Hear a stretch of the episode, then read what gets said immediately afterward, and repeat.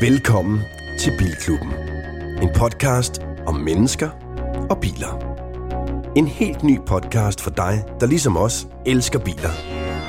En podcastserie, som hver uge vil give dig et smil på læben og give dig muligheden for at hengive dig til det uudtømmelige emne biler. Dine værter er Anders Ritter, biljournalist med lang gloværdig karriere på Bilmagasinet. Arbejder i dag som content producer hos Formula Auto i Lyngby. Christian Grav, foredragsholder, livsstilsekspert og motorredaktør på Euroman. Og Bilklubbens officielle testkører. Nils Peter Bro, eller NP, eller Nils, eller Peter, er Bilklubbens brugtvognsforhandler. Han importerer nemlig klassiske biler og er en del af Garage Club.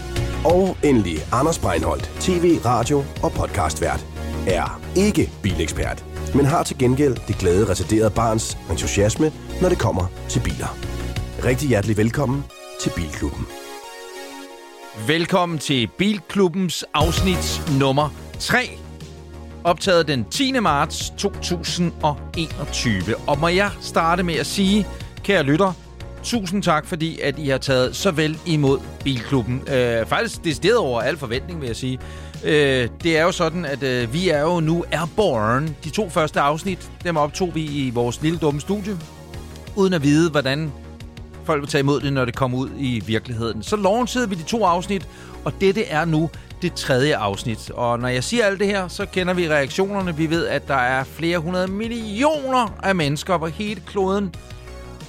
Der er i hvert fald en del, der har downloadet den, og det er vi øh, absurd, absurd glade for. Og øh, jeg vil bare sige, nu når vi har logget dig ind i øh, sekten, klubben, så øh, husk at abonnere der, hvor du hører din podcast, fordi så gør det det meget federe. Husk at like os og alt det der på, på Facebook og på Instagram. Vi hedder Bilklubben Podcast begge steder. Og øh, send os endelig øh, gode tips, gode idéer, opfordringer til, hvad vi skal snage i, og hvad filen ved jeg øh, undervejs.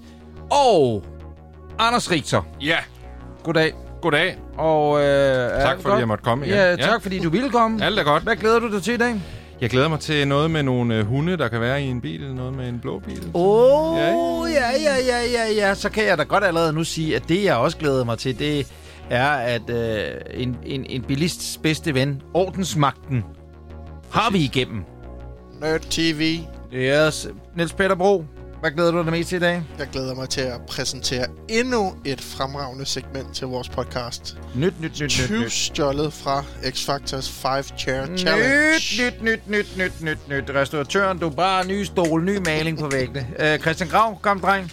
Hvad glæder Jeg du dig glæder til? mig til Rigters internationale bilquiz. Jeg har, Uff, den er svær. Jeg har simpelthen Den er- fået selvtillid stik mod uh, forventning, så jeg begyndt at tro lidt på tingene igen, så, så det, det, det, det glæder jeg mig til. Kære lytter, velkommen til afsnit nummer 3 af Bilklubben. Har du spørgsmål eller gode råd til Bilklubben podcast, så skriv til os på Instagram eller Facebook via at Bilklubben podcast. Jeg vil dog godt starte på en decideret sur note. Jeg er ked af det. Jeg kan lige så godt sige det, som det er. Jeg er decideret ked af det. Nå for sagen. Jeg har jo haft fornøjelsen af at øh, lease mig en øh, BMW 330 øh, Touring. Dejlig vogn i øvrigt. Øh, fuld empire, øh, altså styling, alt det der. Pisse lækker bil. Havde den i 12 måneder. Det var en god ordning.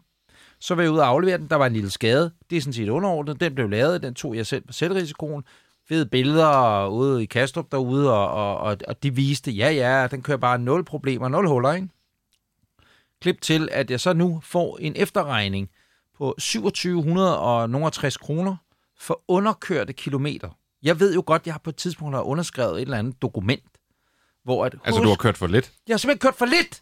Det bliver jeg straffet for. Du kan få lidt. Jeg har kørt for lidt underkørte kilometer. Så hvad, hvad, så hvad skulle du have gjort? aftalen går, Kørt- jeg, kørt jeg, skulle mere. have, jeg skulle have kørt mere åbenbart, og så skulle jeg vel have kørt Hvad hvis du ikke kan nå at køre med? Ja, præcis. Nå, det er nogle leasing-tekniske Hvad skulle du regler. så?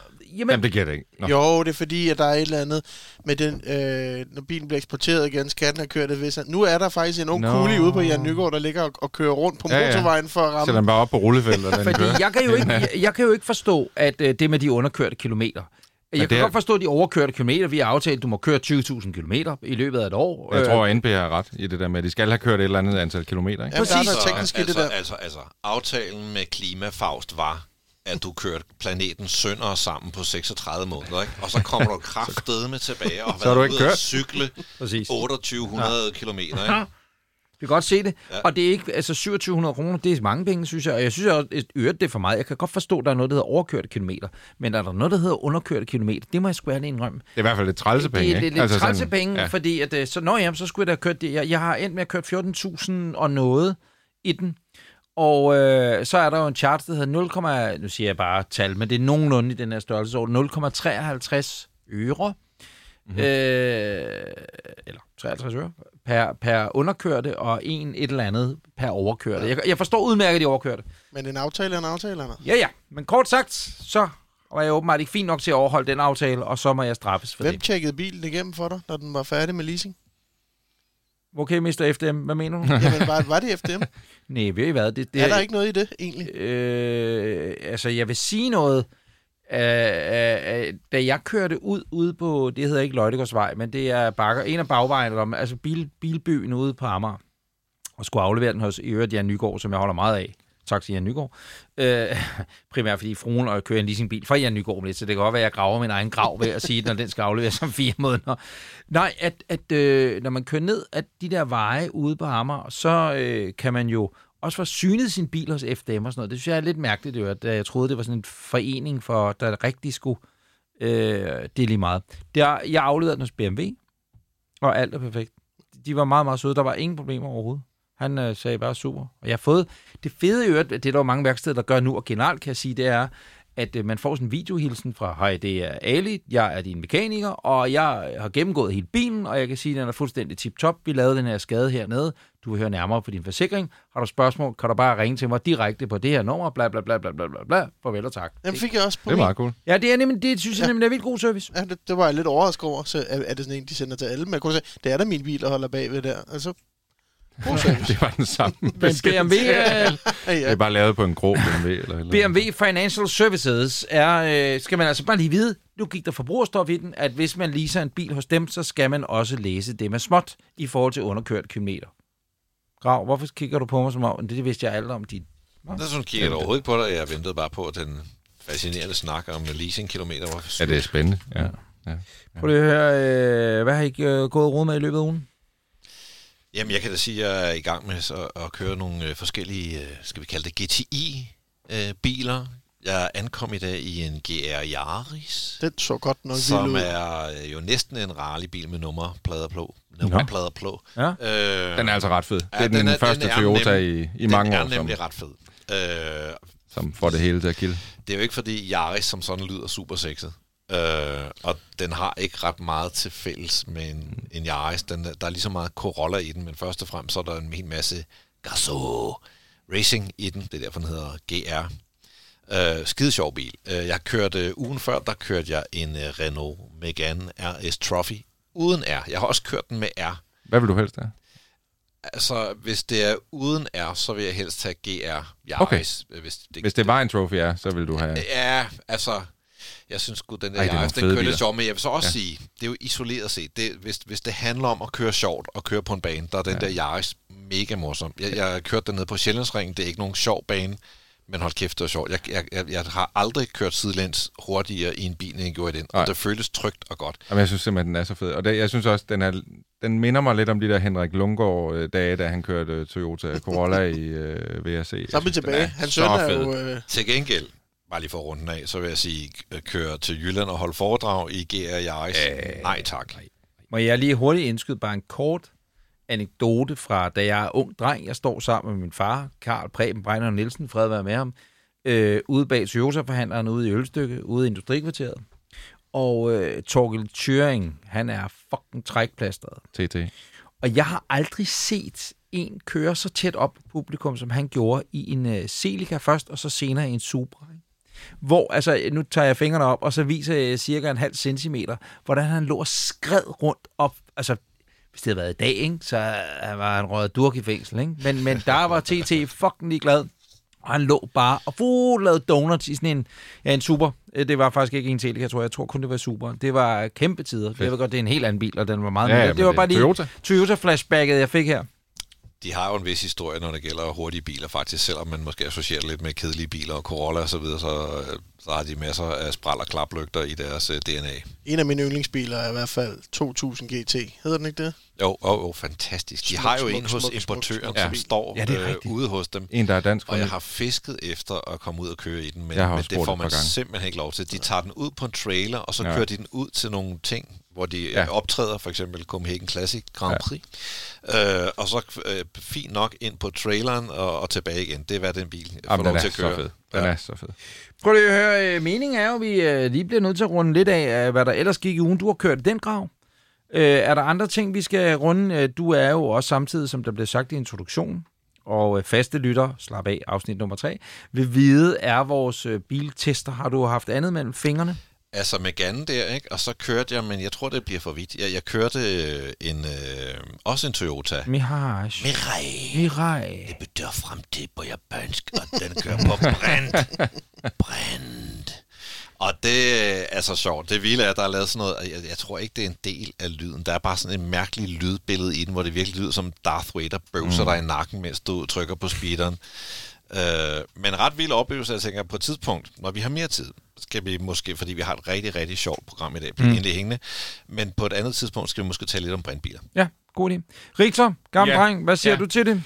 Jamen, øh, det er ikke, fordi jeg har kørt så meget i den her uge, øh, men jeg har savlet ret meget over en øh, bil, vi har fået ind på værkstedet ude i Lyngby.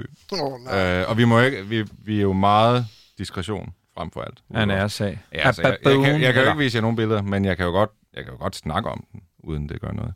Men vi har fået en Bugatti EB 110 ind, der lige skulle have Nej, lidt er der sådan en i Danmark? Der er i hvert fald en, der står i Lyngby lige nu. Er den blå? Det er de vel. Det er mange af dem, og den her, den er også blå, ja. Hvor gammel er sådan en? Åh, det er sådan noget 95, 96, har jeg lige lyst til at sige. Nej, måske lidt før. 92, 93. Fortæl lige for dem, som overhovedet ikke aner, hvad det er. Ja, Altså, øh, og hvorfor, og hvad, hvorfor I alle sammen sidder. For jeg skal være ærlig at sige, Ja. jeg, jeg kiggede sådan lidt ting. Ja, men okay. EB100, man kan sige, at Bugatti har ligesom tre perioder. Vi har sådan den første periode, som var øh, op til 2. verdenskrig og lige efter, som, øh, hvor de var franske, eller sådan delvist italiensk-franske, og lavede en masse fede racerbiler. Så har vi den anden periode, hvor de bliver italienske igen, hvor der er en, der hedder øh, Romano Artioli, tror jeg han hedder. Han var øh, Ferrari-forhandler og Suzuki-importør i øh, Italien. Det er vildt mærkeligt. Og han besluttede sig så for at lave sin egen superbil. Han tjente pengene på Suzuki, Ja, ja, det for var at, helt øh, det var dem, der Det driftede resten af forretningen. Ja. Men, øh, men øh, Artioli, han, han byggede simpelthen en fabrik lige i baghaven hos øh, Ferrari og Lamborghini, mm. øh, og, og startede den op fra bunden, og byggede en bil fra bunden, og det var EB 110'eren. Øh, som fik firehjulstræk og en V12 med fire turbo og, og alle Og det er mulige en to-sæders, er det en... Det er en tosæders, det er en, det er en superbil. Altså så en rigtig superbil. Okay, okay. Du Øh, har øh, kørt sådan en, har du ikke? jeg har kørt en EB 110, ja. Og hvor, den- mange, hvor mange er der lavet sådan en? Jamen sådan noget 130-ish. Altså lige sådan 130-40. Og så er der lavet nogle forskellige varianter. En GT, som er sådan mere luksus med læder og træanlæg, og så en uh, Supersport, der også har læder. Hvordan, hvordan øh, det er oplagte spørgsmål, hvordan kørte den? Jamen, den kørte faktisk overraskende godt. Altså, jeg har prøvet nogle af de der sådan 80'er og 90'er superbiler, og EB 110'erne er en af de mest velkørende, jeg har prøvet. Øh, det er en af de nemmeste superbiler at køre. Det er ikke en, der sådan brøler eller skriger eller noget som helst, men det er bare en sindssygt hurtig bil. Altså, og så bare fra et fedt årti, altså hvor alt bare var federe. Når vi kommer til nyheder senere, så ved jeg, at vi skal snakke noget mere Bugatti. Det skal vi nemlig, og det er en Bugatti fra den tredje periode af Bugatti. Så lad os bare øh, lave det som en kæmpe fed teaser til at gå videre og høre, øh, Niels Petter. Yes. Jeg går ikke ud fra, at du har Jeg været i nærheden af Bugatti, eller rigtig flottet. Nej, jeg tager niveauet lidt ned. Ja. Ja. skal vi lidt ned på Det er jorden. jo- Husk en podcast fra alle. Ja. Øh, jeg, Alle? har været, jeg har faktisk købt en bil denne uge. Hvad har du købt? Ja, men jeg købte den øh, som en, på vegne af en, øh, en god øh, veninde, som øh, for nylig skulle bruge en bil. Hun har altid leaset, nu vil hun købe sin egen bil. Og øh, når hun skulle have sin egen bil, så havde hun et krav til den bil, og det var kun én bil, hun ville have, og det var en Golf 3. Ja. Og Så det, øh, godt til NP arbejde med at finde øh, Europas fineste Golf 3. Mm. Og efter en søgning i at komme til Italien med en med 0 km, ja det findes, Åh, oh, fedt. Øh, til Italien, i, hvor farven var forkert. men der lærte vi jo i sidste øh, afsnit af, af Bilklubben, kør ikke, køb ikke gamle biler, der har kørt få kilometer, har Nej, stået i ikke for garager og så videre. Ikke Nej, for ikke for få. få. Ikke for så, få. Så, så 0 er simpelthen... Nej, det er ikke godt. det er godt nok. Men øh, min søgning øh, sluttede øh, Nordenfjords, næsten. Farsø, lige under... Ved du, var det den, der kom til salg på Facebook? Nej, fordi Nå. den øh, blev solgt øh, efter, et minut efter, han lagde den op. Så du den, ved godt, hvorfor en jeg taler om? Ja. Hvad Ja, snakker den- I om den det? blå- Hallo, Der hvad- kom en Golf 3 op Ja. i, øh, i kobolt lyseblå Præcis. med øh, f- 60 64.000 km, Ja. ja. tror jeg. Sådan noget en ejer, ja, super lige fin. præcis. Men den røg. Men, det, men øh, jeg fortsatte og fandt så, nu er der et billede af den her, det er en sølvgrå Golf 3 GL. Hvis der er nogen derude, der ved mere end mig, så forklar eller skriv lige til os, hvad GL-betegnelsen Det står for Granulux. Gammelt lokum. For, men det kan ikke være udstyr, fordi den... Jamen, Granulux, Godt GL, altså hvis man har kørt Volvo i gamle dage, der var DL, Deluxe, Men GL, den bil Granulux. havde ikke en knap andet end Nej, lys og Jeg vil vinduesvisker. sige, min fars Volvo 240 GL havde heller ikke nogen knapper. med Det, der er sjovt helst. den, den har automatgear. Og Okay. den har kørt lige omkring 100.000. Nu, nu, nu skal du ikke afbryde, Anders. Nu skal jeg lige fortælle den sjove historie ved den Mm. her bil. Mm. Øh, der er to sjove historier. Så skal jeg nok gøre det færdigt. Mm. Øh, jeg tjekkede servicebogen. Den har kørt fra den blev leveret til i dag præcis samme antal kilometer hvert år. Plus minus 100 kilometer. Den bil, han, og det var oppe i Utils. Det havde Den kostet er øh, 450 kroner hos BMW. Han har boet, han har boet Du der, har kørt for lidt. og så har han arbejdet på Velux-fabrikken, et eller andet der, med det præcise antal kilometer, og den bil har bare ligget og pendlet frem og tilbage. Men må jeg lige år spørge om noget? år efter år. Hvorfor vil man have en Golf 3? Altså, hvorfor, hvorfor vælger man lige præcis Fordi en da Golf hun 3? er jo på min alder, og vi kan jo begge to huske dengang, da vi gik i gymnasiet og blev 18, så alle de smarte, de fik en Golf 3.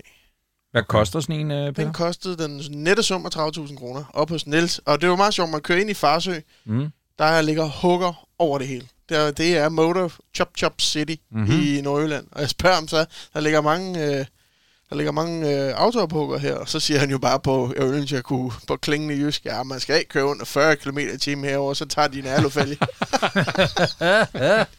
det Men jeg vil lige, øh, vi kører så den der bil hjem uden Den problemer. har slet ikke alle for NP, så det, Men vi kørte den bil hjem uden problemer, og så vil jeg bare lige sige god stil af Niels, at han lige ringer om aftenen for at høre, om hun var kommet godt hjem, og, der var, og turen var gået godt. Og Det er en god øh, sælger. øh, Nu er det så sket i indeværende uge, så, så på den måde, så ved vi, den kører stadig for trin. Ja, og ved du hvad? Nej. Hun var lykkelig. Det er også, jeg kan huske, den kom jo i Manhattan og i, hvad fanden det hed, Joker, alt det der, og Rolling Rolling Stones. Stones og sådan noget. Det var sgu en, øh, det var en meget lækker bil. Der holder i øvrigt en tidbemærkning, en oppe i Vium hos Folkevogn, der har gået 12.000 km. Hvad koster den? 75. Så er det bare afsted. Du hørte det først i Bilklubben. Du lytter til Bilklubben. Vi har jo kastet os ud i det her projekt, os fire sammen, og ligesom sige, men planen er, at vi hver evig eneste uge kommer, og vi øh, har nyheder, og vi skal debattere, vi har brevkasser, øh, du svarer på ting senere grav, og så fremdeles. Men øh, øh, hvad har vi af opfølgning? Hvad har vi fra, fra lytterne, som allerede er kommet ind? Fordi man kan jo altså kontakte os på, på Facebook eller på Instagram. Vi hedder Bilklubben Podcast begge steder. Vi har en quick update. Vi har jo kun været live i godt 24 timer. Øh, men allerede nu godt 700 følgere på Instagram, hvor en del af dem har kommet med forslag til Gravs brevkasse. Det fælder vi op på senere. Mm. Vi har fået et par enkelte leads på vores øh, Beach Buggy Hunt. Øh, den er ikke den nemmeste. Helenes Beach Buggy, som vi efterlyste i sidste afsnit. Du kan jo som lytter spole tilbage til afsnit 2 og lytte igen for at få lidt øh, informationer. Ellers så ligger det inde på vores Instagram og Facebook. Øh, der har været et par emner, der er blevet sendt ind, som ikke viser sig at være den rigtige bil, men vi fortsætter jagten. Ja, og, og, og som sagt, gå ind på en af øh, vores øh, SoMe-afdelinger, øh, eller afsnit 2, og høre nærmere om det, fordi om, om selve Beach Borin her, øh, som Helene hun ejede. Jeg ved, Anders, øh, du har, du har, har øh, været- Jamen, jeg har jo sådan en lille... Altså, hver gang jeg køber bil eller kigger på en bil, så tjekker jeg altså lige nummerpladen. Der findes jo sådan nogle apps, hvor man lige kan gå ind, skrive nummerpladen ind og øh, tjekke synsrapporter osv. Og der skrev jeg Helenes øh, Beach Buggy øh, nummerplade ind, men den kunne ikke finde noget. Altså, den kunne ikke finde noget på den nummerplade. Det er faktisk første gang, øh, jeg har prøvet, hvor den slet ikke kunne finde det. Fordi min tanke var at skrive nummerpladen ind, så kunne jeg få stelnummeret, og så kunne jeg se, hvad nummerpladen den kørte med i dag. Men det, jeg tror, Det er min fornemmelse er, nej, det er i hvert fald noget, der tyder på, at den er blevet afmeldt øh, for nogle år siden, og nok ikke blevet øh, tilmeldt øh, motorregistret igen. og, og kan du tilfældigvis helt brugerstofmæssigt fortælle lytterne, hvad er det for en app? Øh, jamen, der, der findes flere apps på nettet. Jeg, jeg plejer at bruge den, der hedder nummerplade.net. Ikke, at jeg har Ja. noget i, i den Nej, nej, overhovedet. nej, nej, nej. Men det, jeg bruger den til, det er jo mest, når jeg kigger på en brugt bil. Ja. Øh, lige kigge synsrapporter igen, og lige tjekke, om der har været rust eller et eller andet, så jeg ligesom kan danne mig et overblik af, om det er en bil, Ja, der er passet godt, er på eller ej. Så hvad er status, øh, Peter, øh, på, Jamen, på den? status er, at øh, der er overordentlig stor risiko for, at i og med, at hun kun gav 25.000 for bilen dengang, at den øh, måske har lavet livet, eller blevet bygget om til en anden form for boogie.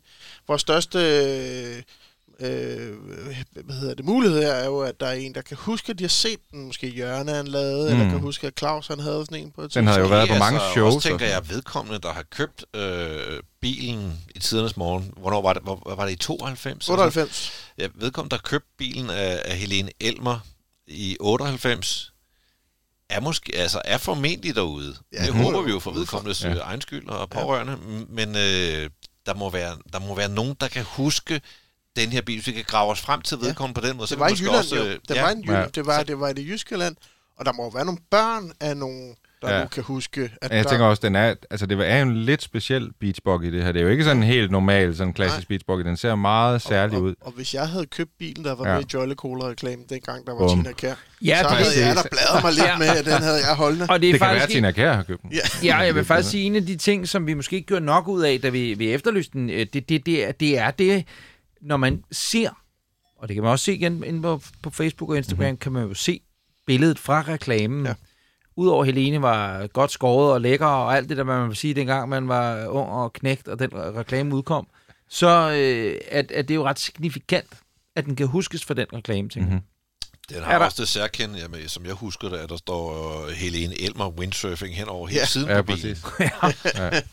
Er der øh, mere, øh, Richter? Øh, undskyld, øh, Peter, vi skal... Øh, nej, ikke andet end at, at blive, blive ved med at skrive til os. Øh, det er fantastisk med de beskeder. Vi kan jo ikke svare, desværre ikke svare på dem, fordi det vil da nok gå lidt... Øh, så skal jeg til at... Ja, jeg har jo ikke så meget andet at lave, men det bliver nok... Så du kan faktisk godt... Ja, godt. Så Lige nu hvorfor- kan du jeg, godt- jeg forstår Øh, egentlig ikke, hvorfor du ikke har tid til det. Jeg har sat men- Facebook til selv at svare folk, når de skriver. Nå, at høre. Øh, men bliv ved, fordi der er rigtig mange gode ting, og, og allerede nogle af de ting, der er kommet ind allerede nu, vil vi jo rigtig gerne bruge de næste afsnit. Vi Men- læser i hvert fald alt, hvad I skriver. Det gør vi. Alt, hvad du sagde der, det er jo ligesom, tak for din ansøgning. Vi, øh, Den er læst. det er godt. Har du spørgsmål eller gode råd til Bilklubben Podcast, så skriv til os på Instagram eller Facebook via at Bilklubben Podcast. Det minder mig jo om, har I set de tv-reklamer, øh, at Skattestyrelsen søger medarbejdere?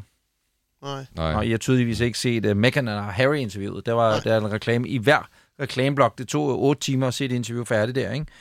På øh, TV3. Og øh, der var, Skattestyrelsen skal ansætte 3.000 medarbejdere. Så. Og øh, så hvis man går efter et job, og man godt vil flytte til Ringkøbing, så er det jo bare nu, man skal søge det job. så må de godt sige til, hvis de finder vores beach buggy derovre. Præcis. Prøv at høre, vi er nået til nyhedshjørnet. Øh, Richter, vil du lægge ud? Ja, det vil jeg og gerne. så øh, fortæl, hvad er det, vi skal Tilbage se på til- af nyheder i dag? Jamen, vi skal sådan set tilbage til øh, Bugatti, øhm, fordi Bugatti er jo så, øh, jævnfør vores historie fra øh, tidligere, øh, ude i sin tredje periode nu, hvor de er ejet af Folkevognsfabrikken. Øh, de kom jo med Veyron, som blev verdens hurtigste bil, og den er så blevet erstattet af Chiron. Øhm, og nu for lige at sådan bobbe det lidt op, så har man lavet en, der hedder Divo. Øh, og hvis man så er rigtig rig, og meget velhavende og gerne vil have noget helt specielt, så får man lavet en Divo Ladybug Edition. Og det er du nødt til lige at forklare. Ja, det, det kan jeg simpelthen ikke forklare. Jeg har prøvet, jeg har læst den her pressemeddelelse, og jeg har læst den fra start til slut, og jeg kan simpelthen ikke forstå det. Men øh, Bugatti har lavet til en amerikansk samler en øh, Divo Ladybug Edition, øh, som har en særlig lakering bestående af 1600 diamantformede ting. Og, og øh, jeg kan ikke rigtig forstå det. Altså, hvad, hvad synes I? Synes I, det er fedt? Nej, Altså, jeg synes, den er grim. øh, Altså, jeg synes ikke engang, den ligner en Marie Høn, hvis jeg skal være helt ærlig. Det, er- hvad er det for noget? Det ser ud som, der er sådan en cykeltaske på siden. Det ligner en super. Ja. Ja, man, der, kan jo, man kan jo selvfølgelig se den inde på internettet øh, på vores... Øh, Det den er meget ekstrem. det ligner lidt en Ferrari Det- F, Og, og, altså lige for at komme med et par specs på den, ikke? Altså den har 1500 hestekræfter, hvis det var noget. Den koster 5 millioner euro plus moms. Og afgift. Plus den her lakering, som nok koster gud ved hvad. og hvor mange øh, siger vi, der er lavet af den? Bliver der lavet af den? Uh, der bliver lavet 40 divoer. Og må ikke øh, godt, de- vi kan Og kun en af, af den her Lady uh, Marie Høne og er vi ikke enige om, at det er ren og skær øh, Ronaldinho øh, ikke Ronaldinho, Ronaldo, undskyld, som, øh, og jeg er gammel. Han har dem alle sammen. Det er, ja, fordi han har jo nemlig, er der ikke noget med, at han, han har, jo, alle øh. Det, det kan godt være. Cristiano. Cristiano Ronaldo har alle, Bugatti- jeg ved ikke, om han har alle, men, men han, øh, Men jeg er ikke så skarp i fodbold, eller øh, fodbold. jeg kan bare huske, at jeg så sådan noget spionfoto, det har nok Nå. været, det har ikke åbenbart så ikke været bilmagasinet, men det har været et andet bilblad, hvor at øh, man kunne se... Øh, Nå ja, hvad de kørte i. øh, Ja, Ja. og så var der nemlig sådan en, hvor man, man så så billeder af, hvor han fik øh, fremvist... Det tror jeg, jeg har som del af et noget Buga- Bugatti presseformodning, hvor at, at han var den første, fordi de vidste, okay, han er, han er en sikker bajer, ham. Ja. der på den ene eller den anden måde, ikke? Men jeg ved ikke rigtig, hvad jeg skal sige til det. Normalt er jeg til de der meget hurtige, meget ekstreme og meget sjældne biler, men det er som om lige den her gang med Marie Høen Edition, så, så, så spiller det, Det bare ikke så rigtig. meget for mig, de der hypercars. Nej, der, heller ikke. Og, Jeg får heller ikke, Nye, øh, Nej, men jeg synes, det er ret fedt, det der med at, at, at presse det til det ekstreme, ikke? Altså 1500 heste og, og bare virkelig makse den ud. Men Håber, fordi du har de skal have så mange kræfter og tøjle og køre så hurtigt, så Mm. ligner de jo hinanden. Altså om det ligner en Chiron, som ligner en uh, Veyron, ikke? Altså, Og de, de, de, de har lidt et design, der er skabt efter den funktion, de har, det er at køre meget, meget stærkt. Den her, den er så begrænset til 380. Det er jo ingenting. Jeg håber, du har en lidt mere folkelig nyhed med. Og hvad siger den, og hvad siger, og hvad siger den, og hvad siger de, den koster? 5 millioner euro plus moms. Det er så Plus øh, lakering. et godt stykke, og det er jo cirka 50 millioner gode gamle danske kroner. Mm-hmm. Alt inklusive. Mhm. Nå, stærkt. Grav. ja, øh, jeg har en... Øh, det, det er faktisk... Det, det er bare en vision. Det er Ja. bare en vision, men det er vores, øh, kan man næsten sige, ven, øh, Anders Warming, dansk bildesigner, som øh, Nej. har lavet et bud på en bil, som vi godt kan lide herinde. Nu har vi talt meget 205 Peugeot ja. i de tidligere programmer, den her 80'er-raket. Øh, og øh, Anders Warming der, som har været designchef hos Mini og også lavet nogle ting for BMW, han blandt andet har designet den første BMW Z4, den her meget kantede, futuristiske, Flot bil øvrigt. ret, ret flotte, synes jeg, den flotteste Z4 i hvert fald. Var og flottere end Z3 også. Blinklyset Ja. ja. inden under logoet. Det var Lige præcis. Øh, den har han også lavet. Nu har han så lavet... Øh, han, er, han er selvstændig i dag. Og når han så keder sig, så sidder han bare og laver sådan lidt øh, forskellige doodles på et stykke papir, og lige pludselig så begynder der lige noget, han elsker. Og der er han altså sådan kommet til at lave en homage, en hilsen, en hyldest til, øh, den her, til de her gruppe B rally biler, og i særdeleshed øh, Peugeot 205, øh, sådan T16. Turbo 16. T16, øh, ja. ja, T, hvor, ja. Helt bagenden åbner og, op Og han har virkelig, øh, altså faktisk, på den ene side er ret futuristisk, og den har sjovt nogle, nogle øh, detaljer fra den der Divo, altså der er noget luftindtag og sådan noget, der ligner lidt. Mm. Øh, men den har rigtig meget fra øh, den gamle Peugeot, og samtidig så er den futuristisk. Og jeg synes, øh, altså, jeg, jeg må sige, jeg kan sgu godt lide den. Jeg synes, det, det er et frisk øh, og lækkert bud. Jeg jeg tror vil aldrig, sige- det bliver til noget, og man kan sige, at den nye Peugeot 208 i øvrigt, mm. har jo også noget 205 jeg synes, den her, den er da vildt fed. Altså, Ja, den er virkelig sprød. Ja. Nu viste jeg på et tidspunkt øh, den her Renault, der kommer som elbil. Ja. Jeg tror desværre ikke, den her kommer, øh, fordi han elsker jo også, hvad kan man sige, hele ideen om en stor centermotor mm. og så videre, så videre. Det, det kommer nok ikke til Ja, at ske. og dog, må jeg sige noget? Øh, det kan jeg jo frit gøre. Det er jo vores show. Øh, nu viste vi jo Renault 5 mm. relanceringen øh, i afsnit nummer 1, var det ikke det? Mm.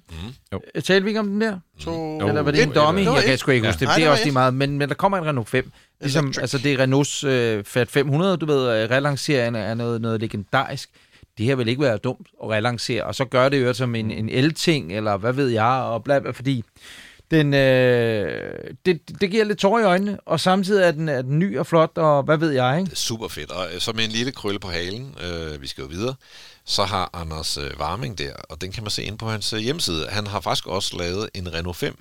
Øh, Nå, way back, øh, og hvem ved, om det er måske det, der inspirerede dem til at, at prøve at tage den op, fordi det er jo begge dele ret ikoniske bildesigns. Spørgsmålet er, om man en dag skulle ringe til Anders Warming i vir- virkeligheden, og så høre, om han havde lyst til at være gæst i Bilklubben, fordi... Det skal vi Anders. Warming, øh, ligesom at vi har jo vores gode ven Henrik Fisker, øh, øh, øh, og nogle andre danskere rundt omkring, mm-hmm. som jo om Ej, det kunne nogle af legender inden for, for bildesign.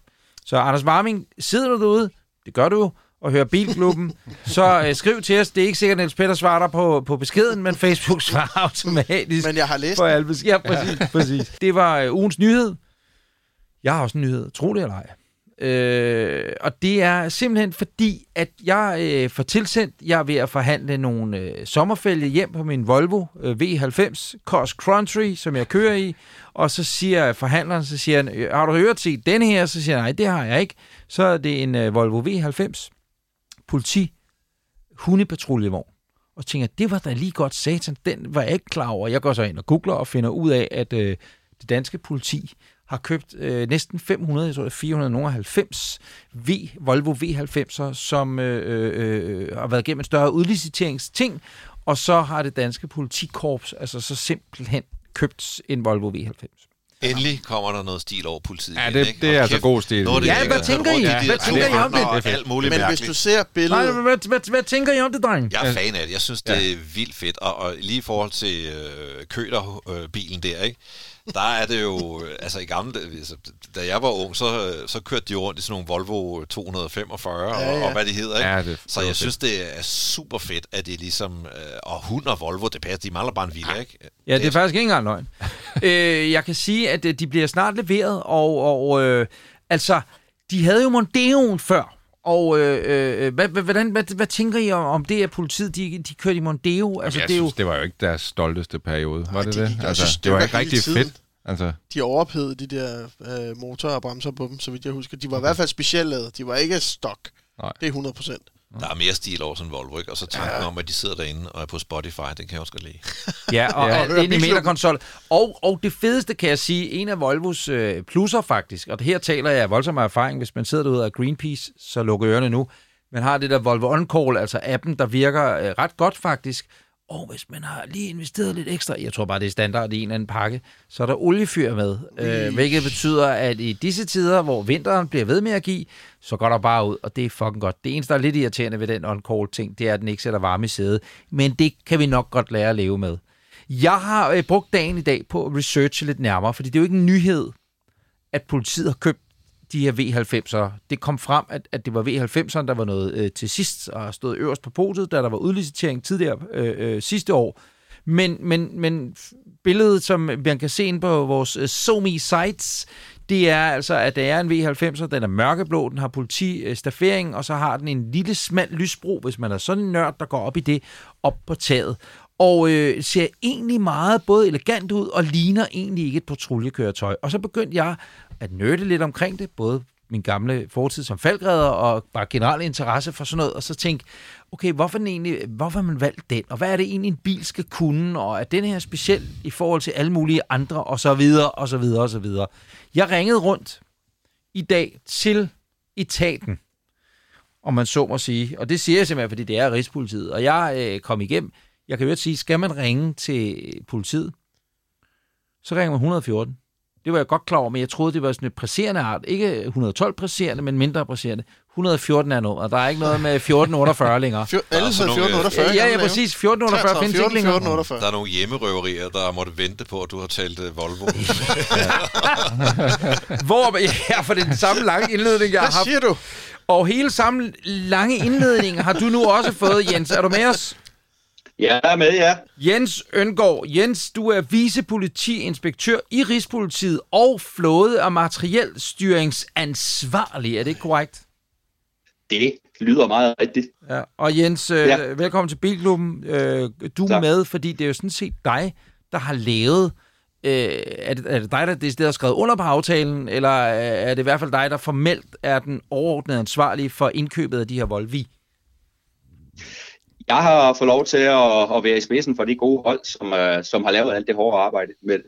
Så, uh, så jeg har været med på processen, sammen med en masse gode folk, som har hjulpet mig med det. Ja, tak. Og øh, prøv lige at fortælle, når man i politiet vælger en ny bil, i det her tilfælde så en ny hundepatruljevogn, hvad er der ligesom af krav til, til når styregruppen sidder og siger, hallo, vi skal have en ny vogn, den skal indfri disse, disse ønsker? Ja, der er jo en lang række forskellige øh, krav, og, og dem finder vi jo så frem til gennem, øh, gennem det her udbud, øh, hvor vi jo har en fast øh, procedure, der, der sikrer sig, at vi, ja for det første, så skal der jo være plads til de her to betjente, og de to hunde, de skal have med, og, og alt det udstyr, de skal have med. Og så skal der også være rimelig plads om på, på bagsædet til en voksen mand eller kvinde. Ja. Øh, Det-. Så er der jo nogle krav til præstationsevne. Og Jens, undskyld, andet. jeg afbryder. Er det til en anholdt, eller er det til TV3's politijagthold? det, kan, det kan være det hele. Men, øh, Fordi med, med men, alle øh, de, med, undskyld, jeg bruger ordet fucking, men med alle de politijagt af den ene og den anden, øh, der er jo ikke patruljevogn, hundevogn i Danmark, hvor der ikke sidder tv-hold i øjeblikket. Er det ikke rigtigt? det, er- det er tæt på. Ja. Det er tæt på. Men, øh, men som du siger, så, øh, så sker det jo også en gang imellem, vi tilbyder et lift til en, der ikke nødvendigvis lige havde tænkt sig, at de skulle ud og køre med det. Jeg forstår, jeg forstår. og, ja, det sker indimellem. Og dem skal der være Så- plads til, naturligvis. Ja, lige præcis. Lige præcis. Og det har vi jo så sikret os ved at, at sørge for blandt andet, at der er noget øget øh, åbningsvinkel til, til bagdøren og sådan noget på, på den her Volvo. Hvad er der Men, mellem, øh, jeg lige må bryde ind, hvad er, der, hvad er der mellem arrestanten og så de der to hunde bag i? For det vil da være angstprovokerende, synes jeg, at have sådan en chef i nakken. Ja, ja der er, der, de sidder trods alt i et bur, så, øh, så de, er, de er adskilt. Øh, men man kan jo godt høre dem øh, om, om bagved en, Ja. en gang imellem, så de er jo glade for at gå på arbejde, de her hunde. Ja. Ja. Og, og hvad hedder det, øh, er det, er det en, ligesom hvis jeg går ned til, ja, min lokale Volvo, han hedder Nellemand, ligger her rundt om hjørnet, eller til Vestergaard Auto, eller filerne de hedder, er det, er det en standard Volvo, øh, hvad er det, I har købt? Ej, der er jo, der er jo lavet lidt, øh, lidt særligt ved den. Øh, det, det er jo Volvo, der, der simpelthen står for både at lave øh, bilen som, som udgangspunkt, men så også at bygge den op til, til de særlige behov, vi har. Øh, og, og det betyder jo, som, som jeg nævnte før, så er der blandt andet den her øgede åbningsvinkel på, på bagdørene, så vi har plads til at, til at arbejde, når vi skal hjælpe folk ind. Øh, øh, den, den er også optimeret til, at vi, at vi godt kan køre lidt stærkt øh, med, med oplæsning øh, en gang imellem. Der er jo en masse grej og hunde og så videre, vi skal have med, ikke? Så, Ja. så bremserne kan jo blive lidt, øh, lidt varme, så de er forstærket lidt, og der er lidt optimeret køleeffekt på fælgene, og, og undervognen er så også tilpasset til den her udrykningskørsel, når den er, når den er hårdt læsset op. Modtaget. Så, så Jens, der er lidt hvordan- forskellige ting. Hvordan har hundene det om bag, tænker jeg på? Altså, hvad, hvad, hvad, hvad gør I for dem? Jamen, hundene, de har det godt. Vi, øh, vi får jo øh, nu her Volvo, der, der leverer den komplet opbygget med, øh, med hundebur, Ja. ja. hvor der jo både er taget hensyn til krympezoner, og, og vi har også haft, øh, ja, vi har haft mange med i arbejdet med at, at vurdere de her køretøjer, blandt andet vores dyrlæge, som øh, har fokus på de her dyreetiske velfærdsspørgsmål, altså Så- i forhold til burets størrelse og nedspringshøjde osv. Som du kan høre, øh, så er Anders Richter jo vores Linse Kessler her på, godt øh, på, på, godt lide på, redaktionen. Men det var også, fordi vi havde- Men det, men det er rigtigt, det er rigtigt. Det er, Vi havde engang sådan en uh, Folkevogn Amarok til test, der var indrettet til hunde, altså jagthunde, hvor den havde sådan noget varme i gulvet og sådan noget. Er, er der noget af det, Jens? Er der noget varme deromme til hunde? Øh, jeg kan ikke lige huske, om der er varme i gulvet, øh, men, øh, men vi har i hvert fald gode ventilationsordninger er og, andet, som kan fjernstyre så meget andet. Så, så der, er, der er tænkt på deres velfærd, de her, de her gode hunde. Et, øh, Vi er jo glade. et hurtigt spørgsmål, når I sådan øh, handler med Volvo. Har de sådan en special car division? Ja, ja de, har jo, de har jo sådan en, øh, en Special Services øh, Division, øh, hvor vi kan jo sige, at dansk politi er jo ikke den eneste politistyrke, der, der er kunder hos dem. Både øh, norsk og, svensk politi bruger jo også Volvo e V90'eren i, i overvejen. Så, så de har jo nogle erfaringer med, hvordan de, de bygger de her køretøjer, som, som er lidt, øh, lidt særtilpasset til, til politibrug. Jens, øh, det er jo en øh, Volvo V90, og det er en D5, det vil sige, at den som udgangspunkt har 235 dieselheste. Er det ikke korrekt? Jo, Ja, tak. det er det. Og så bliver den jo ellers så pakket med alt jeres øh, udrykningsgrej, som du siger, øh, lodder og trisser, og hvad, filerne, hvad, hvad har vi af radioer og alle de her ting. Jeg husker, en, som en lille sidebemærkning, jeg husker på et tidspunkt, der købte I, nu, nu får du også, øh, det var ikke dig, der købte IC4-togene, vel? Det. Nej, nej, nej, nej den, øh, den kan jeg ikke tage æren for. Nej. Øh, øh, I købte jo, eller politiet købte på et tidspunkt en masse Mercedes C-klasse. Det er jo en dejlig Ja. vogn. Altså, den bliver ja. jo blandt andet brugt som øh, hav, som taxa her rundt omkring i, i verden og så videre. Men den, den viser jo at være lidt et fejlkøb, øh, grundet blandt andet alt det her udstyr, ikke? Ja, der var, der var både det her, øh, det og så også i forhold til, øh, nogle, nogle, hvis nogle høje betjente skal om at sidde om bag med en masse udstyr på, øh, så, så er der, der er nogle store krav til, til rummelighed også om på, på bagsædet. Og, og der kom det lidt i, i beknep. Ja. Så det er jo så også noget af det, vi har, har taget højde for i, i udbuddet her. Øh, vi, vi gennemfører faktisk en ret øh, omfattende testprocedure, og de køretøjer, der deltager, vi bruger en hel uge på at teste dem. Og det er både sådan noget som øh, med ergonomi, og vi har arbejdsmiljøkonsulenter. Og så er det selvfølgelig også, at køretøjerne kommer på, på banen, og vores øh, køreinstruktør, de tester dem i alskens forskellige øh, discipliner. Jeg ved, ligesom er, Jeg ved, mm. jeg har lavet mig fortælle, at der er øh, en regel omkring, når man skal have et udrykningskøretøj, eller for at kunne komme i betragtning, så skal man nå øh, 100 på, på omkring 7,1 eller andet. Er det korrekt? Jeg er ikke sådan helt som en, øh, som en regel. Altså man kan sige, at den her, den her Volvo, den, den øh, når jo 0 til 100 på de der 7,1, som, som de oplyser det. Det gør min sgu ikke, kan jeg Øh, sige. Ja.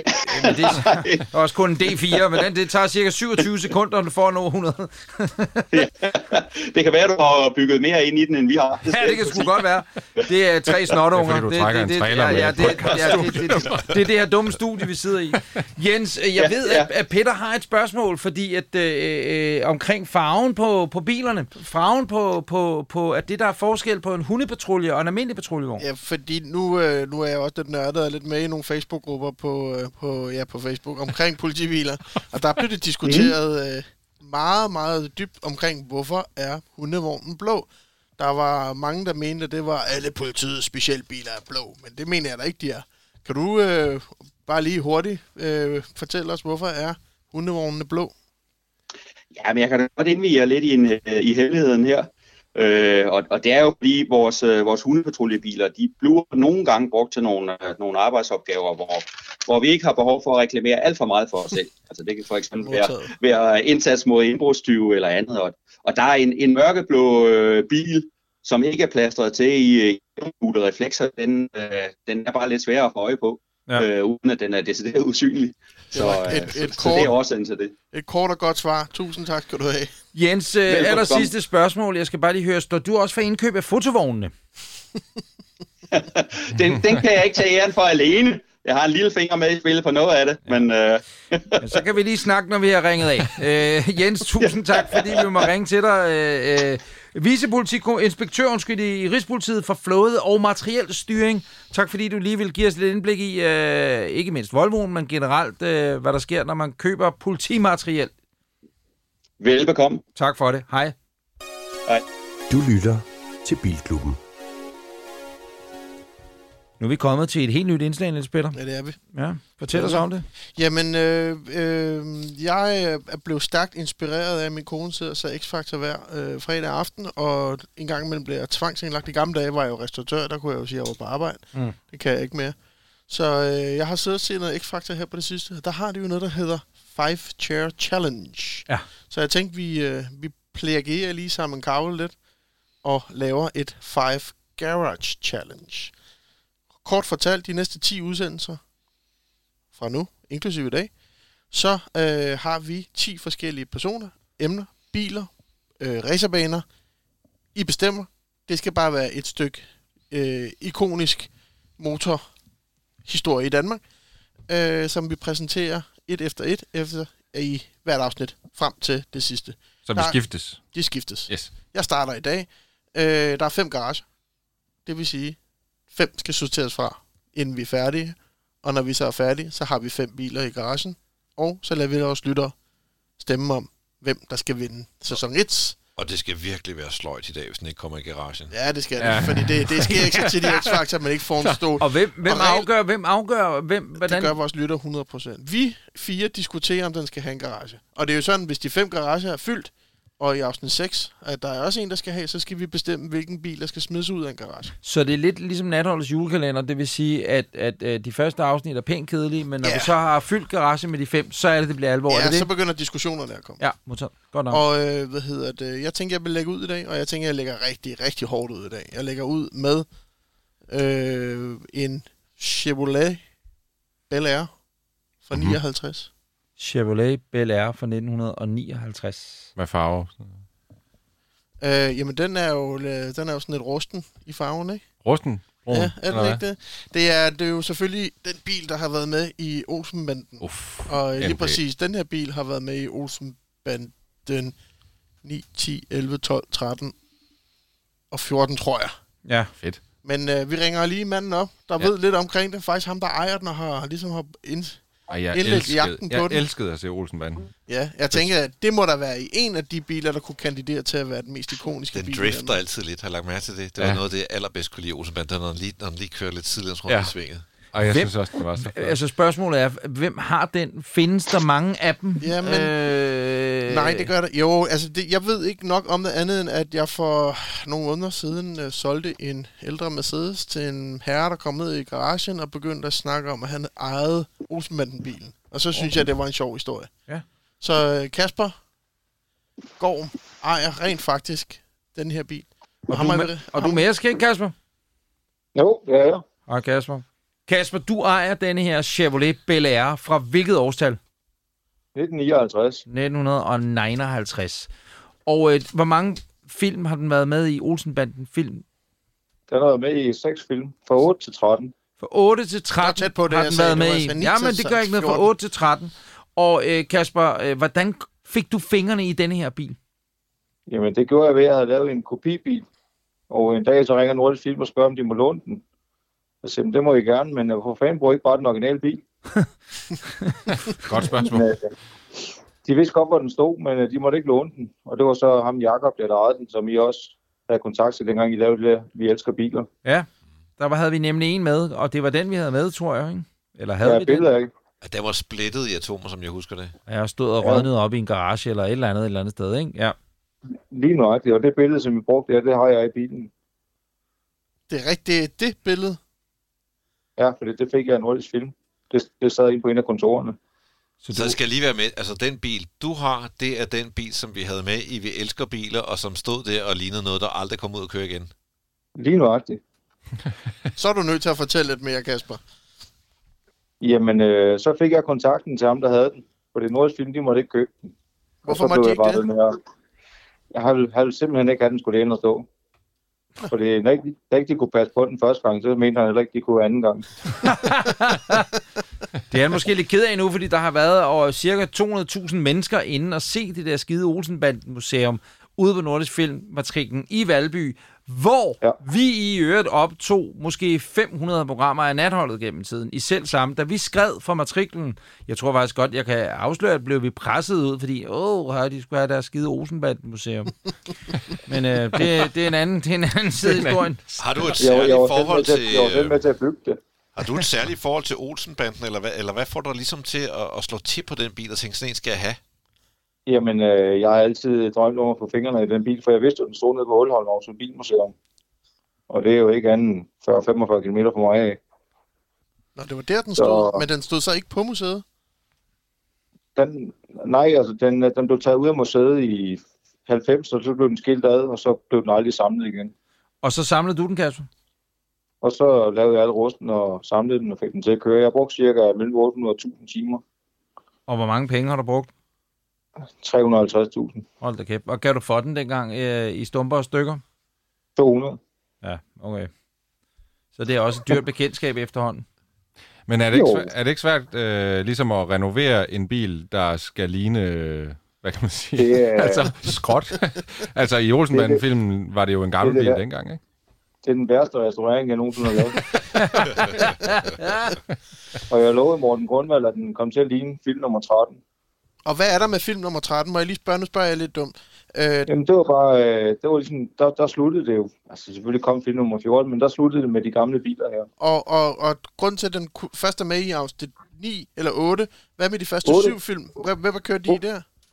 Der kørte de øh, en ny bil i hver film, for det, de vidste ikke, om der kom til Olsmann-film, så Magnus Magnussen, rekvisitøren, han måtte udskaffe en ny bil hver gang. Og det har altid været en Bel Air? Nej, det har også været en Biscayne, og det har været en Flymo Belvera, og så har der været en Bel Air 60'er, har der også været nogen mere af. Spændende. Kasper, øh, rygtet vil jo vide, at øh, din specifikke udgave har været til salg over, øh, et, stykke, over, over et stykke tid, ikke?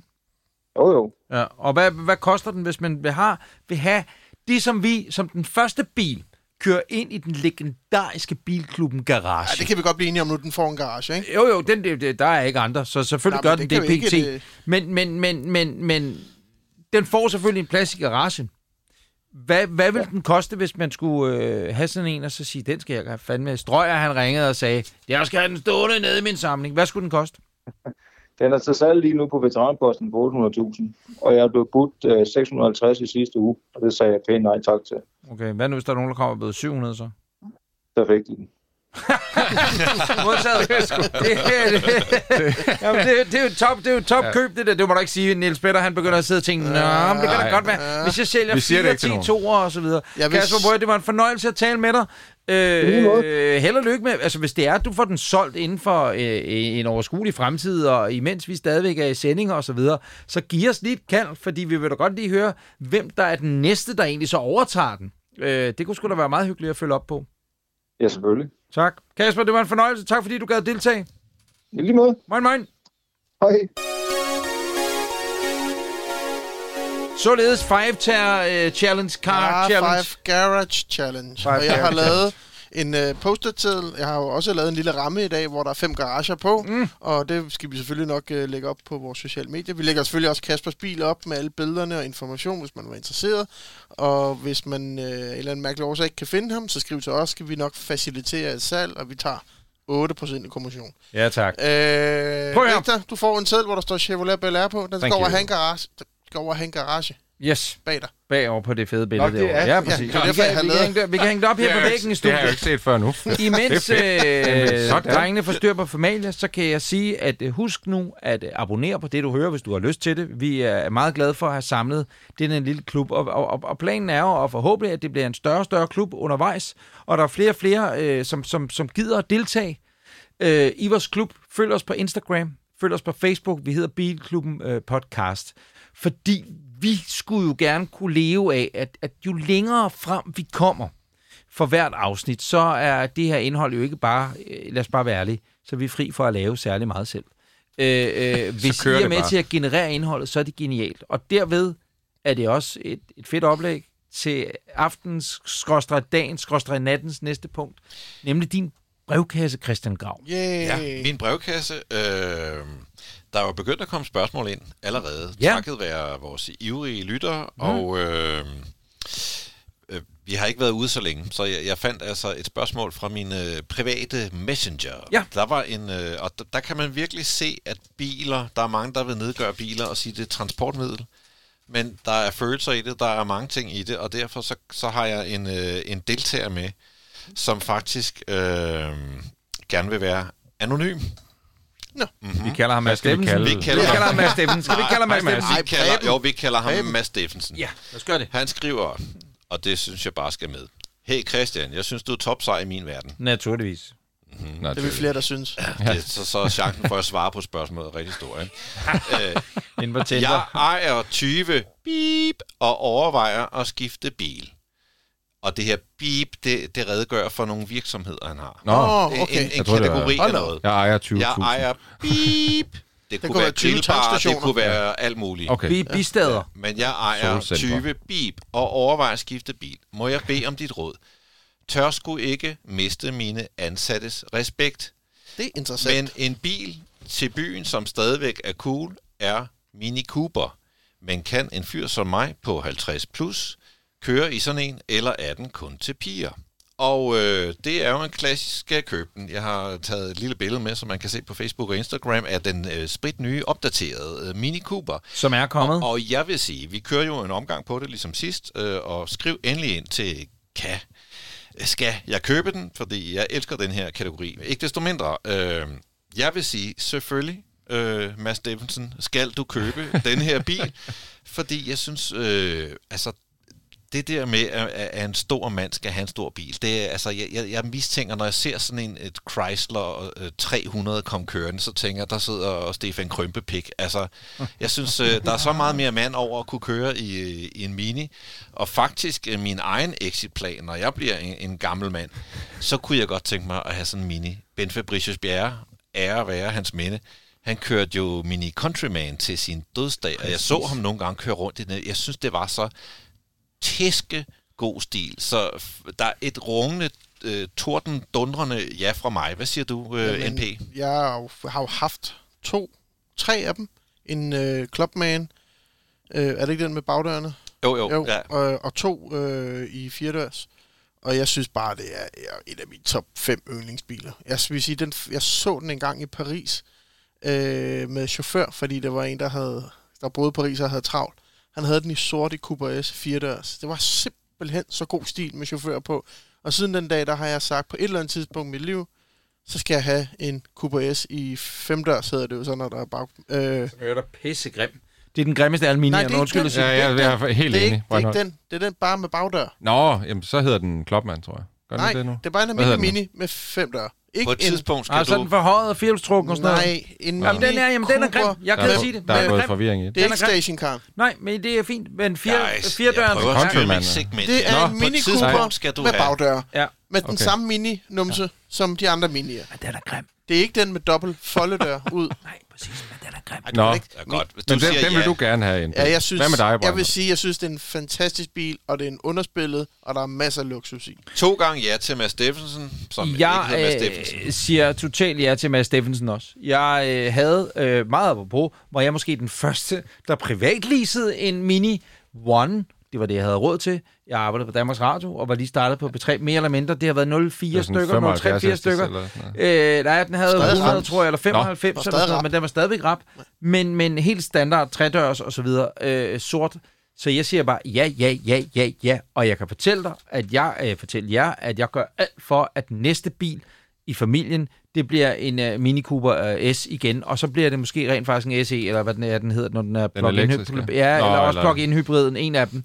Øh, men, men Countryman kan jeg jo godt lide. I starten synes jeg, den var sådan lidt, mm, men når Den man godt vil nyeste, have lidt eller? plads, Ja, så er den nye ja, Countryman i en lidt støvet farve. Åh oh, ja, køb den, Mads. Køb Det er for en Mini satan. Cooper hatch, vi taler om. Hvad siger du, Ja. Rigter? Jamen, jeg siger også ja. Jeg vil, jeg vil faktisk gerne have en Mini selv på et eller andet tidspunkt. Jeg har aldrig haft en Mini, og har siddet og kigget på... Øh, altså, jeg har jo en garage, der er 4 meter 10, så, Så øh, der så jeg har siddet fire- og kigget på Mini'er alle Der Der to. er fire store ja. Bare Ja. lige for at, at runde den af. Hvordan opstår den her idé om, at øh, det er en pigebil? Det gør den, fordi at øh, her, hvor jeg bor, og også hvor du bor, og til dels også, hvor du bor. Rigtig, du bor i Lyngby, ikke? Og jeg bor på Frederiksberg. Du Tæt bor på. Frederiksberg. Det Ja. kunne også godt Det er være. lidt det samme. Ja. Det er især cabrioleten, øh, fordi de er til at komme i nærheden af nu. Altså, du kan få en cabriolet for 150.000, ja. så der er 10-15 år gammel. Stadig pisse lækker, ikke? Det er den der version 1 af Mm, den nye mm. øh, udgave.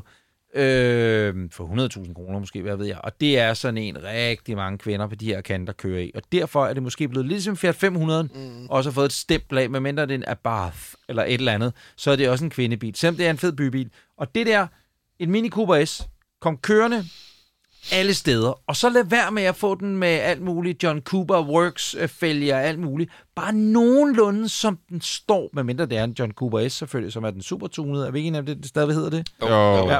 Cooper S og Den Works. startede ja. jo med at være super fed, og nu er det bare sådan Ja. lidt en Ja, pølle, pølle alarm, ja præcis. Jamen, der er også kommet en GP nu, som er rimelig ekstrem. Okay, Nør- Nørdalarm, nørd. Ja. Ja, der- vi siger øh, fire gange bare ja.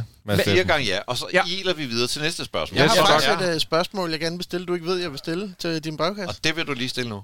Yes, ja. øh, jeg øh, har sådan en gammel spister i garagen, øh, og den var lidt tør for benzin, så kørte jeg ned på tanken, fyldte min dunk med benzin, om bag min S-klasse, hjem, kommer hjem, så er den væltet. Så nu har jeg fået benzin ind Oh. i min bil, Og det er dumt. og jeg kører rundt med åbne vinduer åbne soltag i minus 1 grad og ligner en idiot. Jeg har en i min Hvad- afdeling, der har prøvet det samme. Hvad en, gør jeg? Niklas. Øh, ved du hvad, jeg spørger, jeg spørger ham til næste gang, Ja. Og så får vi Eller et svar. nogle fordi lytter, der ved det, fordi der han har prøvet det samme. Da han lånte sin chefsbil. Så lånte Nej, han i en nej, uge, nej, nej, og så skulle han hente benzin, og så væltede den der benzin. Men, Man skal øh, aldrig jeg vil, jeg vil ikke, brændstof øh, Nej. i biler på den der Men måde. Jeg nævner ikke gå med den, men eller? ved I hvad? Jeg undersøger det til næste gang. Modtaget. Videre til næste. Modtaget, modtaget. Næste spørgsmål, det er faktisk fra brevkassen. Det er måske det historisk første ja, spørgsmål, vi har fået. Vi kommer til at sortere i det, men skriv endelig. Vi når overhovedet ikke det hele, men skriv endelig. Kære brevkasse. Mm-hmm. Jeg mener, han hedder Esben ham her. Det står der hernede. Med gør han. hilsen Esben. Det kunne godt indikere, at han hedder Esben. Kære Undskyld brevkasse. lidt, jeg afbryder, øh, Christian, Hed han og, Esben? og jer andre, tre andre. Hvis vi nu ser Mads Steffensen på vej væk fra Podimo Headquarters i en Mini Cooper S, så giver jeg sagt med en middag på flyvergrillen. Det kan jeg lige så godt sige. Den tager Det vi er på. Det er Nå. accepteret. Undskyld. Det er en aftale. Kære brevkasse, flere og flere bilmærker melder ud, at de, til, at de skifter modelprogrammet til ren el. I den forbindelse har jeg nogle spørgsmål. Det er faktisk kun et. Hvad skal man være opmærksom på ved køb af brugt elbil? Der kom faktisk et til her. Kan man udskifte batteriet til et nyt eller større? Hvor dyrt er det? Øh, og øh, hvor kan man egentlig få serviceret en brugt Tesla? Mm. Øh, det er et godt spørgsmål, Ja, øh, og hvis vi havde mere tid, hvilket vi har definitivt brændt af på alt muligt andet, så skulle vi tale om det her med at proklamere, at nu går- bliver man rent elektrisk. Ja. Fordi det der lyder er så flot, men det, de har vredet armen rundt alle de her bilproducenter. Ikke desto mindre. Anders Richter, Ja, du jeg har ved- jeg- testet en brugt Model S Tesla. Ja, det har jeg i hvert fald, og været med til at bruge teste nogle andre og skrive artikler om det og sådan noget. Der, der er jo noget i det her med at udskifte batteriet, og jeg ved, at øh, der er flere elbilsejere, specielt af dem, der har BMW i3. Øh, der findes jo mange generationer af i3, og forskellen er jo egentlig, hvor, hvor stor øh, rækkevidden er. Og det er jo så batteriet, man ligesom lægger og, og ændrer i i3'en. Bilen som, som grundform har jo ikke ændret sig. Men der findes et firma i Polen, har jeg hørt, som øh, man kan køre ned til, hvis man ellers har rækkevidde nok. øh, øh, og de kan så skifte batteriet til, til et større batteri, så det findes det her, hvor man kan skifte batteriet ud. Men man skal bare lige huske på, at det, det største og det dyreste i en elbil er jo altså batteriet. Så jeg har lavet ikke... mig fortælle, at det koster 100 til 125.000 måske at skifte batteri i en Tesla Model S. Men det kan også sagtens være, men, men jeg mener, det vi undersøgte dengang, øh, da, da vi lavede nogle artikler om det for Bilmagasinet, det var, at man behøver jo heller ikke at udskifte et helt batteri. Det er jo ikke ligesom, øh, hele batteriet er jo ikke sammenhængende, det består jo af små celler, så hvis der er en enkelt celle, der er kollapset eller klappet, eller klappet sammen, så kan man altså udskifte den alene, men det vil man først gøre, når der er mange celler, der er Nu gode. lyder jeg rigtig forbrugeragtig, men Ja. ja. er der en form for, øh, altså hvis du kører til Polen, Ja, for skiftet batteriet der, på din øh, S'er, øh, der er zero guarantee, right? er der er bare absolut nul garanti. Det er bare lige for... Ja, men det var, jeg ved ikke, om de gør det på Tesla, men jeg ved, de gør det på i3'erne. Og, øh, og det, du ligesom skal æde, det er, at, at der er bare ingen garanti overhovedet. Og Nej. hvis øh, bilen går i brand øh, to dage efter, så er det, så er det dit problem. Der kører jo faktisk en sag øh, i Danmark i øjeblikket med nogle Tesla-ejere omkring 75, Ja. ja. som øh, er utilfredse med, at Tesla har sænket ladekapaciteten på deres gamle, jeg går ud fra det Model S'er, Ja, således at når de kører ind i en supercharger, så kan de ikke lade lige Nej. så meget, som øh, de kunne før. Og det handler selvfølgelig nok om, at det er ikke så rart for batteriet. Man slider på det med den der power charging, det Ja. får derinde. Ja. Og så for at ligesom kunne leve op til deres, den garanti, de har givet på syv år, tror jeg det er, 160.000 km. Ja. Så når bilen runder 100.000 km, så lige pludselig så falder ladekapaciteten. Mm. men, men det kan jo også sagtens ske, men det, jeg tror ikke, man skal stå og være nervøs for, at batteriet lige pludselig kollapser. Altså, jeg, Det tror jeg heller Nej, ikke. øh, der er taxaer i Sverige, altså Tesla-taxaer, der har kørt sindssygt mange kilometer på samme batteri og er blevet øh, lynladt øh, Men hele som vejen. bruger af bilen, og når man har valgt den, fordi den har Ja. long range, Ja. så er det jo til gengæld Det er selvfølgelig- totalt nederen, hvis de lige halverer Ja. ladekapaciteten. Ja. Men- og det er sagt, så vil jeg så sige, der er også noget med de første Tesla'er der. De batterier, de har, er ikke lige så øh, smarte og moderne Nej. som dem, øh, der sidder i nye biler, hvor især hvis man bruger GPS'en til at finde Mm. en ladestation, så tempererer bilen, altså den, den, den nøser batteriet, så det er klar til at tage imod Ui. Supercharging og kan tage allermest mulig Sådan strøm. lidt øh, elbil-vaseline. Men hør lige, øh, der er øh, jo et andet spørgsmål, vi lige skal svare på også. I Kasper, var det Kasper, han hed, øh, svar? Øh, han hed Esben. Esben, undskyld, øh, og, og, spørgsmål, og det var jo, øh, hvor kører man hen og får serviceret sin brugte elbil? Var det ikke også korrekt? At Jo, øh, det var, det var øh, vist primært en Tesla. Øh, Altså, man eller kan- Tesla. ja.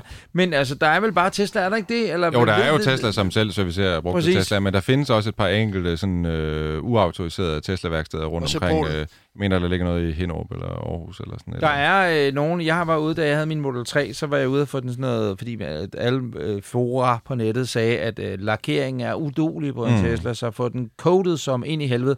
Og der var jeg ude på Amager, og det hedder, jeg har lyst til at sige Tesla Doktoren, det hedder det overhovedet ikke. Det ligger lige ved siden af Nej, det Teslas mener jeg. værksted. Ja, der er låst noget der. Eller og det ligger. var pissegodt. Kæmpe Ja. service. Der kunne Men man altså noget af det, der er Teslas problem, det er jo meget sådan noget lak og sådan noget. Det er jo egentlig ikke nødvendigvis så meget batterier og sådan noget, men, men lakeringen er typisk ret dårlig. Men for lige at samle op på spørgsmålet her til sidst, så tror Ja. ja. jeg, at to ting, man kan være opmærksom på, øh, afledt af vores snak her, det er i hvert fald øh, kilometertallet.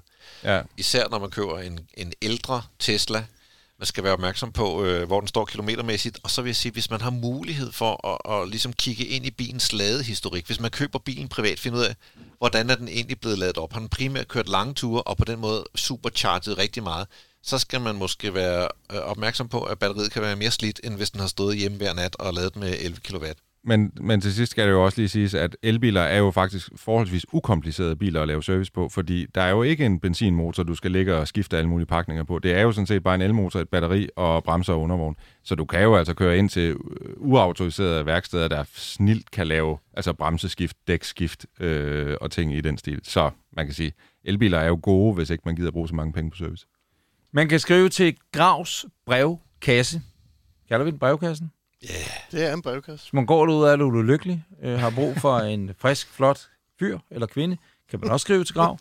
Så kan vi vel også lave matchmaking, kan vi ikke det, hvis vi har lyst til Det, det? det, det kan man, og ved du hvad, jeg vil sige, øh, alle de gode hoveder i studiet svarer, selvom det hedder Gravs brevkasse. Brevkasse. lige præcis. Ja. Men jeg er glad for det. Skriv til os øh, via øh, Facebook eller via Instagram. Vi hedder Bilklubben Podcast på pågældende medier.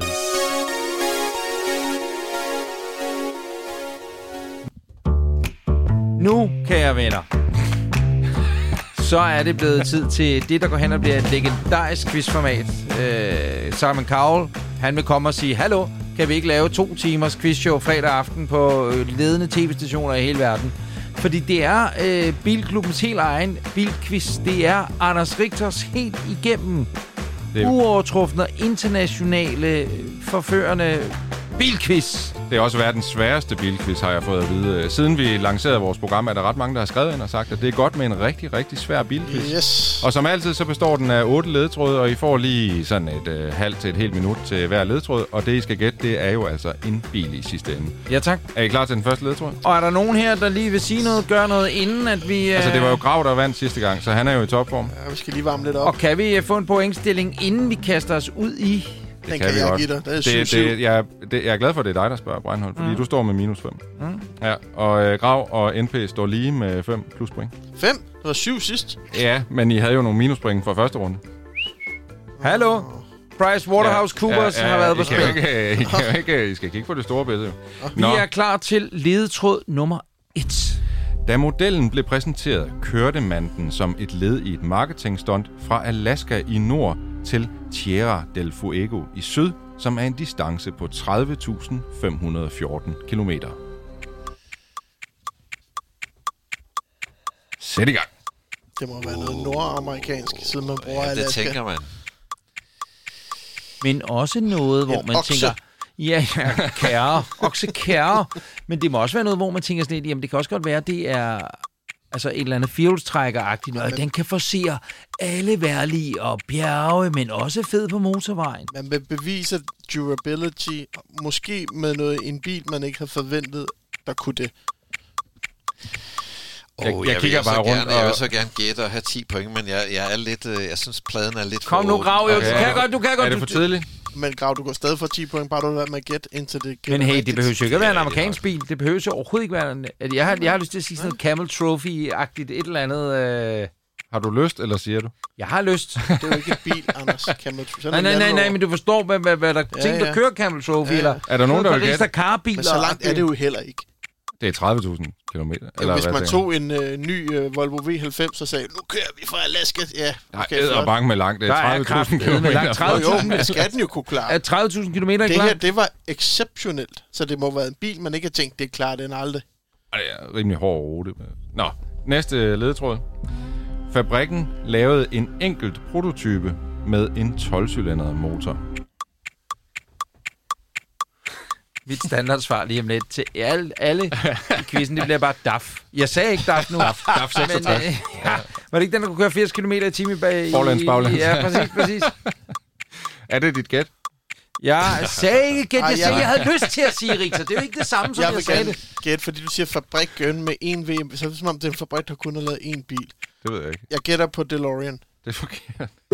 Jeg tænkte DeLorean, ja. Nå, men jeg sagde Jeg kan ikke det få 10 ikke, point, fordi- Nej, nej. Okay, næste ledetråd er, den blev oprindeligt designet af italienske Giugiaro. Giugiaro. Giugiaro. Det er sådan noget, du kan grave. Jeg ved ikke, hvordan man udtaler det. Ja. Du udtaler det meget bedre end jeg. Ja. Du begynder at grave øjnene og danse rundt i hans flotte oh, ansigt. Det er, er det en golf Ej, grav for helvede. Det er jo en golf. Nej! Bum! Bum! Ej.